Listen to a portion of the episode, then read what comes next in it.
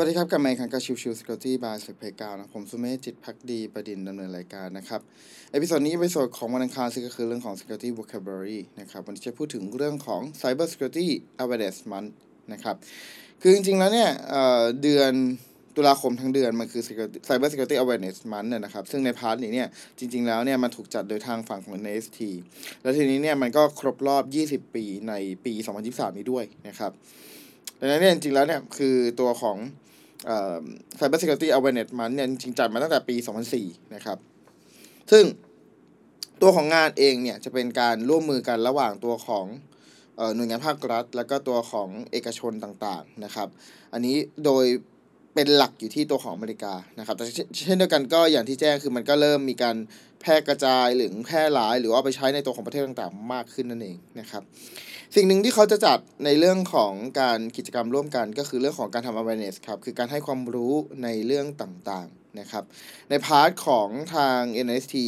ของอเมริกานะครับ ก็พูดถึงเรื่องของตั้งแต่สัปดาห์แรกคือเรื่องของการ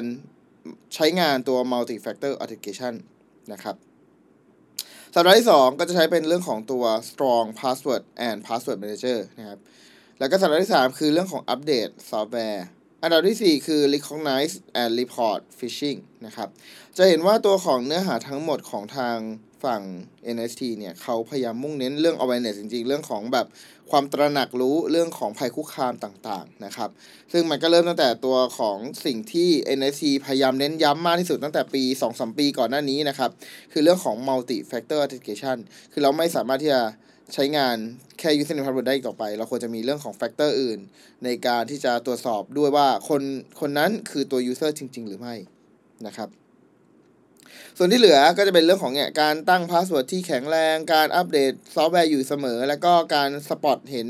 ว่าอันไหนคือ phishing นะครับสิ่งเหล่านี้เป็นสิ่งที่ตัวของทางฝั่ง NIST หรือว่าตัวของอเมริกาเป็นการพยายามทำในช่วงของตลอดเดือนนั้นๆนะครับเช่นเดียวกันในประเทศไทยหรือในตัวของลาว หรืออะไรในแต่ละประเทศหลาย ๆประเทศเองก็มีการพูดถึงในประเด็นนี้ แล้วก็มีการทำในเรื่องของตัว Cyber Security Awareness Month อยู่เสมอเช่นเดียวกันนะครับเอ่อจริงๆ episode นี้เป็น episode ที่ค่อนข้าง